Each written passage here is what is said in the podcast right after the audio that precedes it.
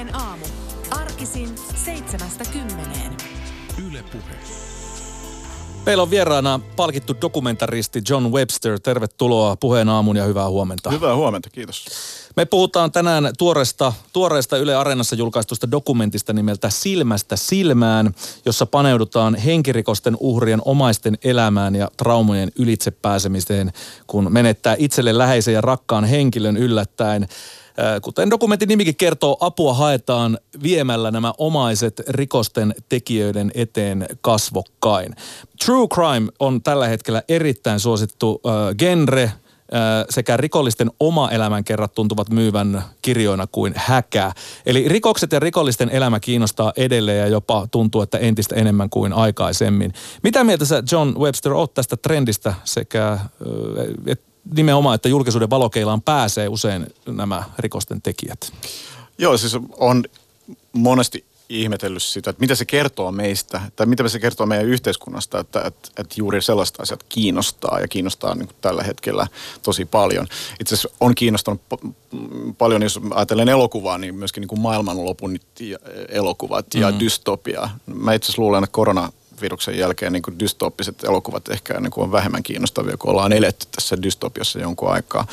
Mutta kyllä se oli, tota, ehkä se oli yksi niin kuin tosi tärkeä lähtökohta mulle, kun lähdin tekemään tätä elokuvaa, oli juuri se, että se ajatus siitä, että näistä niin kuin läheisten kokemuksista tehdään niin vähän, että aina se on, aina se on se rikos tai sitten se rikoksen tekijä, joka, joka niin kuin mediassa ja myöskin elokuvissa tulee. tulee tota, äh, niin kuin ensimmäisenä siinä, niin kuin, tai he, heistä kerrotaan tosi paljon. Mm. Ja, ja myöskin tietysti niin kuin omasta lähtökohdastakin oli sellaista, että, että mä täytyy myöntää, että minäkään en ollut tullut ajatelleeksi sitä, että mikä on se läheisten kokemus.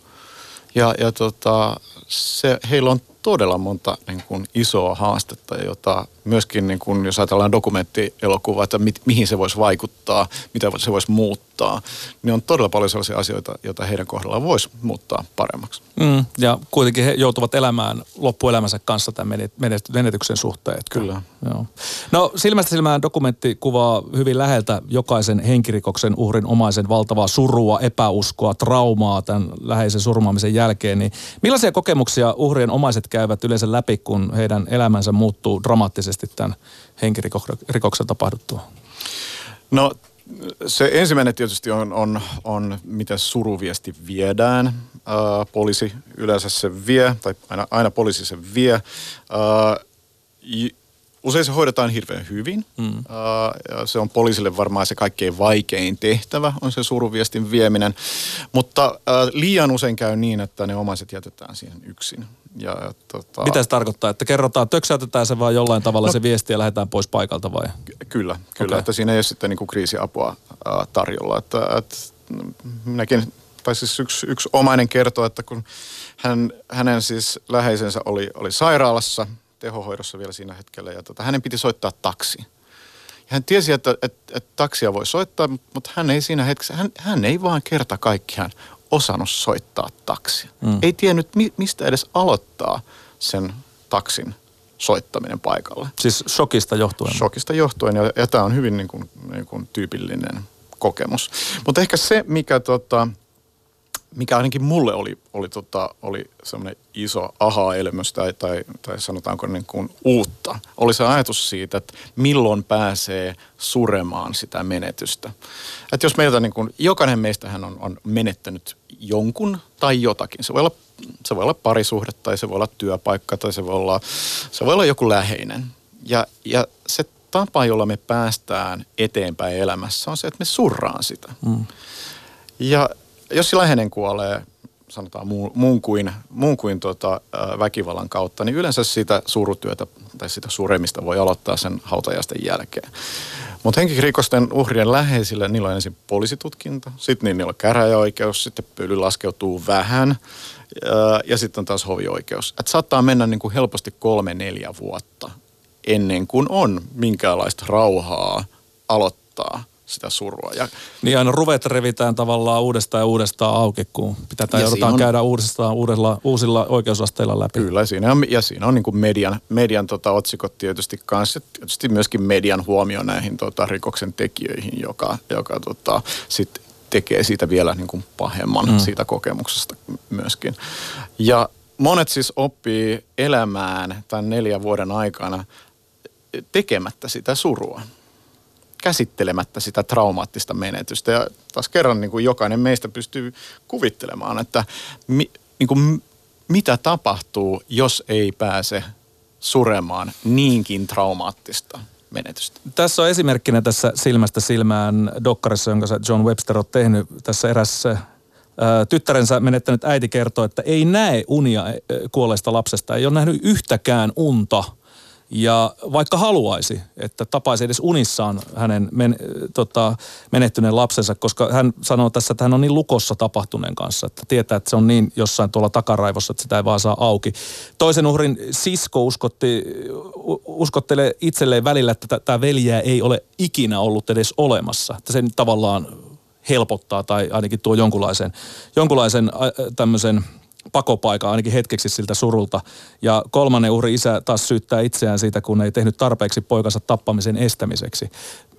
Minkälaisia nämä reaktiot tai miten nämä kuvaa sitä tilannetta, että kun ihmiset ovat vuosikausia näiden ajatusten ja tämmöisten tavallaan jopa itsensä syyllistämisen kanssa, niin, niin miten se kuvaa sitä surua ja sen tavallaan sitä tilannetta, että sä et pääse sitä, sitä surusta eroon?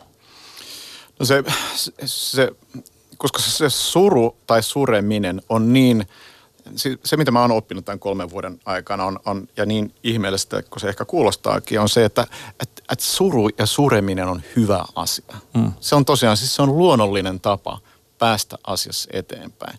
Ongelmat tulee, kun ei pääse sitä tekemään. Ja, ja silloin niin kuin kaikki, ja osa sitä, niin kuin sitä selviämistä siitä traumaattisesta menetelmästä, äh, tai sanotaanko, ei, sehän ei ole niin kuin selviämistä, mutta että jos ei sure, mm. niin käy juuri noin, että, että ne kaikki muistot ja ne kaikki ne kipeät asiat, niin kuin ne on, niin kuin, ne on niin kuin lukittava jonnekin pois. Mutta jossain vaiheessa ne tulee. Ja, ja Ullalla esimerkiksi, jonka, tota, jonka tytär Pia kuoli kaksitoista vuotta, siis siitä oli siis kaksitoista vuotta ennen kuin hän, hän sitten vihdoin, niin kuin, tai siis ennen kuin hän koki, että hän, hän voisi tull, mennä mukaan tähän ää, vakavien rikosten jälkikäsittelyohjelmaan. Mm. Että, että siinä oli siis kaksitoista vuotta mennyt ja hän oli semmoisessa pisteessä, että koki, että et, et ei, ei vaan pysty elämään ää, eteenpäin. Täs, ei, ei vaan jaksa mm. elää sellaista elämää, jossa ei sitä asiaa ole käsitelty. Mutta kaksitoista vuotta elättäen kanssa, minkälaista se arki noin suurin piirtein on, kun sä et pysty surra tätä menetystä? No tietysti arki täyttyy niin kuin kaikilla muullakin, mm. että et ihan niin kuin lapsilla, perheellä, työllä, terveydellä, rahalla, kaikki nämä muut huolet, jotka meillä niin kuin kaikilla on. Mm. Mutta sitten tietysti sen niin kuin kaiken alla on kuitenkin se käsittelemätön suru. Ja se rajoittaa varmasti ihmisen elämää aika paljon. Kyllähän ne tietysti tulee, tulee sieltä tota jatkuvasti ja sitä joutuu, jos sitä ei pääse käsittelemään, se joutuu sitten jatkuvasti työntää su- sivuun. No tässä äh, Silmästä silmään -dokumentissa seurataan siis kolmea henkirikoksen uhrin omaista sekä heidän prosessia hakea apua tämän surun kohtaamiseen. Tämmöistä restoratiivisesta dialogista, joka johtaa henkirikoksen tekijän kohtaamiseen kasvokkain. Mihin tämä REDI-jälkikäsittelytoimivuus käytännössä perustuu? No ehkä se, sillä pyritään siihen, että omaiset saa tai voi saada jonkunlaisen rauhan, jolla ne voi aloittaa sen surun. Eli jos omaisilla on joitain kysymyksiä, jotka ei vaan jätä rauhaan. Hmm. Mikalla oli esimerkiksi tämä kysymys, että olisiko voinut tehdä jotakin enemmän. Niin poika, estääkseen poikansa kuolema. Kyllä, joo. Kyllä ja, ja Ullalla myöskin siis, ja molemmilla on niin kuin viha tekijää kohtaan, niin sillä pyritään. Ja, ja se, siinä on, siinä sen nimi on siis restoratiivinen dialogi tai vakavien rikosten jälkikäsittely. Ja siinä tehdään hirveän tarkkaa tämmöistä taustatyötä ja huolellista työtä siis molempien osapuolten kanssa ennen kuin edes tämmöistä kohtaamista voidaan edes harkita. Mm. Ja, ja siinä ehdoton edellytys on se, että tekijä katuu tekoaan ja haluaa pyytää sitä anteeksi. Ja sitten myöskin aina mietitään, että mikä on se omaisen etu tavata. Että onko tiettyjä kysymyksiä vaikka, jota, jota tota, omaisilla on, jota, jota haluaa kysyä tältä tekijältä, Pystyykö tämä tekijä vastaamaan niihin, onko hän halukas? Jos pystyy ja on halukas, niin sit siinä voi olla tosiaan etu, että he tapaavat. Kaikille omaisillehan tämä ei sovi, mutta niille, joille tämä sopii, ja mä oon ollut mukana useammassa, niin tämä, tämä on niin kuin fantastista nähdä, miten paljon tämä auttaa. Vaikka ehkä niin kuin se kuulostaa niin rankalta mm-hmm. ajatukselta, että, että, että nämä kolme vuotta, kun mä tätä tehnyt, aina kun mä ihmisille kerron tämän perusasetelman, että sä istut siinä huoneessa ja niin kun sun eteen tulee sun läheisen surmaaja, niin kaikkien reaktio on niin kuin, että siis sehän on painainen, eihän mm-hmm. kukaan pysty miettimään tai ajatella, että siihen haluaisi. Mutta sitten ehkä se vaan kuvastaa se, että mikä on se vaihtoehto. Että sä elät niin monta vuotta ilman, että sä pääset tekemään surua. Niin, niin kuin tietyin edellytyksin se tapaaminen, se kohtaaminen on parempi vaihtoehto. Niin kuin tässä tämän surmatun tyttären Pian äiti Ulla sanoikin, kun hän tapasi sitten tämän surmaajan Jarin, että nyt mulla on naama. Ja se itse asiassa helpotti. Ja hän oli todella yllättynyt siitä, että miltä tämä surmaaja näytti. Kyllä siis se, se onhan tämä niin kuin tämä sanonta, että tieto lisää tuskaa. Mutta itse asiassa näissä tapauksissa se voi olla hyvinkin niin, että se tieto, ne kysymykset, jotka ei jätä rauhaan, ne vastaukset niihin kysymyksiin, jotka ei jätä rauhaan, niin ne, se itse, itse asiassa helpottaa. Ja tietysti sitten kanssa, niin kun, kun se tekijä, kun Ulla, Ulla ei muistanut ollenkaan, miltä se tekijä näyttää. Mm. Siitä on kuitenkin kaksitoista vuotta ja oli tavannut sen tai nähnyt sen oikeudenkäynnissä, niin, niin tietysti siinä aikana se henkilö oli saanut niin kuin, niin kuin todella niin kuin, niin kuin, niin, siitä oli tullut jonkinlainen niin kuin mörkö pahoilainen, niin kuin, oli niin kuin ajatellut, että se on sellainen tota, niin kuin henkilö, joka tekijä, joka niin kuin vaan nauraa jälkeenpäin ja, ja tota, ei kadu ollenkaan. Niin. Mutta sitten todellisuus on, oli sitten toinen ja se helpotti. No, miten te saitte nämä sekä rikolliset että henkirikosten uhrien omaiset avautumaan kokemuksistaan kameroiden edessä? Sen lisäksi, että te tuotte nämä tällaiseen todella, todella kuumottavaan ja jäätävään tilanteeseen, te laitatte myöskin kamerat ympärille. Miten tämä oli mahdollista? No lähtökohta on se, että, että tässä elokuvassa on aivan fantastisia, mielettömiä ihmisiä. Uskomattoman rohkeita ihmisiä. Vaatii sanoin kuvaamatonta rohkeutta omaisilta mennä siihen tilanteeseen, kohdata se niin kuin ehkä kaikkein vaikein asia elämässään, kipein asia elämässään. Samoin voisi sanoa myöskin näistä tekijöistä, että, että ky, kyllä se vaatii heiltäkin sellaista rohkeutta mennä siihen tilanteeseen, katsoa sitä uhrin läheistä silmiin ja pyytää tekoaan anteeksi. Mm. Että, että peruslähtökohta on se, että, että on, on fantastiset päähenkilöt. Ehkä tässä elokuvassa näkee ensinnäkin niin kuin ihmisen rohkeuden ja myöskin kyvyn kohdata niitä vaikeita asioita elämässä, että, että, että monella ihmisellä tällä hetkellä tietysti on vaikeaa koronan kanssa. Ja tota, ehkä tämän elokuvan nähtyä niin voi nähdä, että, että, että kyllä meillä kaikilla on se mahdollisuus ja, ja, ja kyky hmm. kohdata niitä. Puheen aamun vieraana dokumentaristi John Webster, joka on siis julkaissut Yle Areenassa eilen tämän Silmästä silmään dokumenttielokuvan.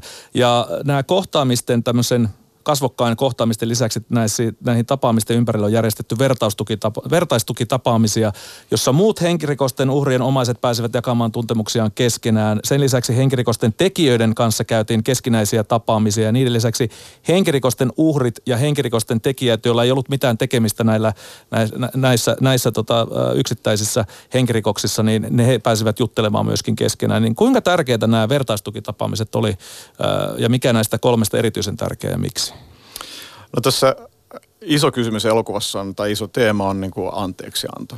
Että et voiko tämmöistä asiaa koskaan antaa anteeksi. Ja sitä, niin kuin, sitä tietysti läheiset miettii, ää, vertaistukihenkilöt miettii ja myöskin vangit miettii tätä kysymystä. Sitten siinä myös pohditaan paljon tätä anteeksi pyytämisen merkitystä.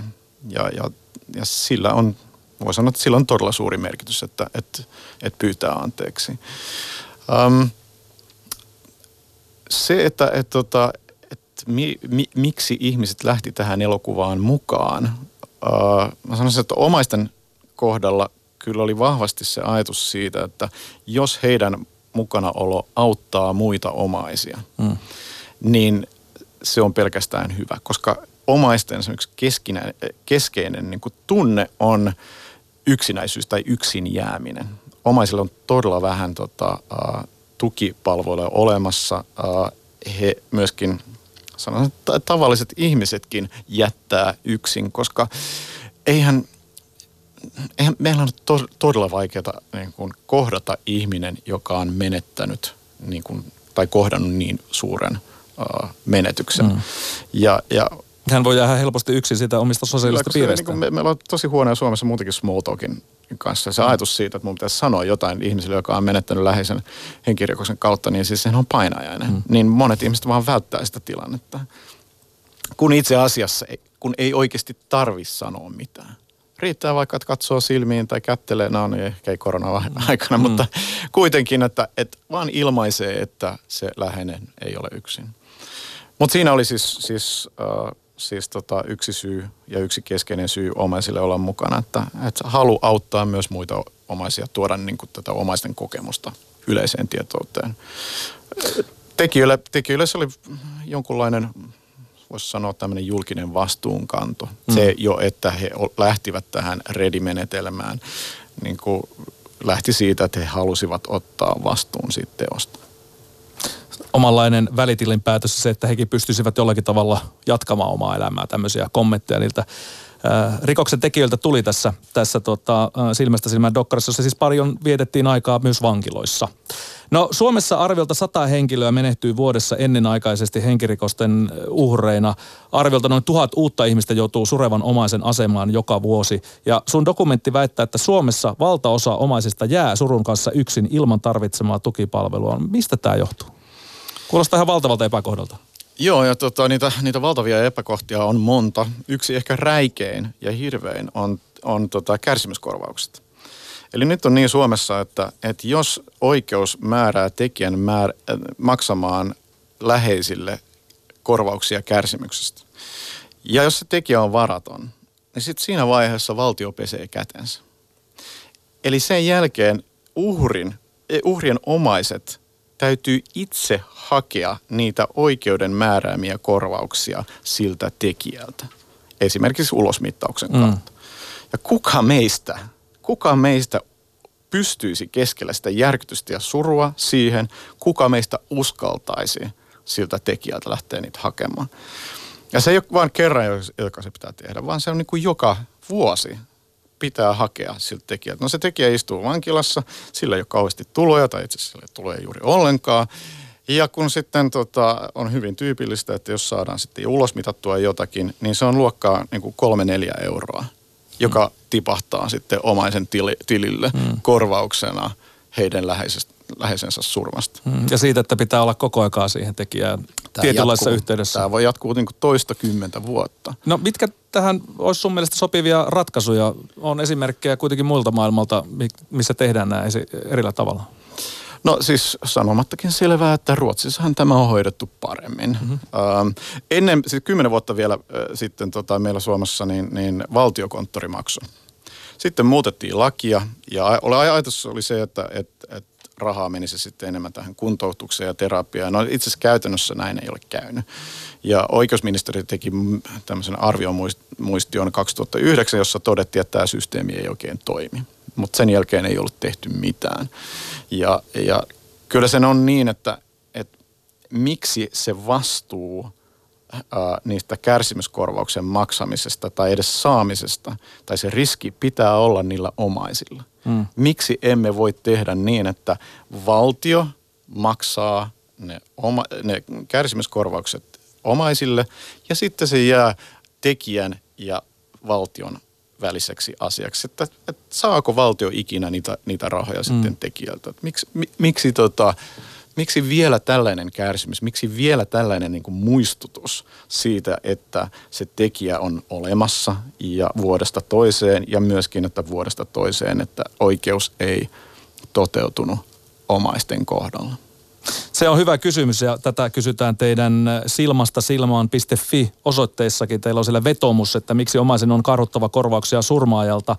Ja sinne voi jokainen käydä laittamassa sitten oman, oman nimensä ja tutustua myös tähän teidän dokumentin tavallaan ympärillä oleviin ää, ja tähän uhrien omaisten asemaan sen, sen tota, nettisivuston kautta. Se on nyt pari kuukautta ää, pystyssä.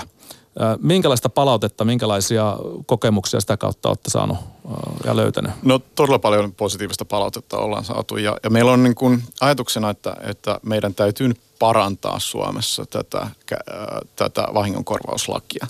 Ja on vireillä lakimuutos ja äh, toivomme, että, että pian jossain vaiheessa tota, päästään oikeusministerin puheille ja, ja voidaan puhua tästä, tästä tämän lakimuutoksen äh, tarpeellisuudesta. Ja jokainen allekirjoitus jo, tähän vetoomukseen niin auttaa asiaa eteenpäin. Et jos haluaa auttaa, jos miettii, että millä tavalla voi auttaa henkirikoksen uhrien omaisia, niin yksi hyvin konkreettinen tapa on käydä meidän silmästä silmään piste fi-sivuilla ja allekirjoittaa vetomus.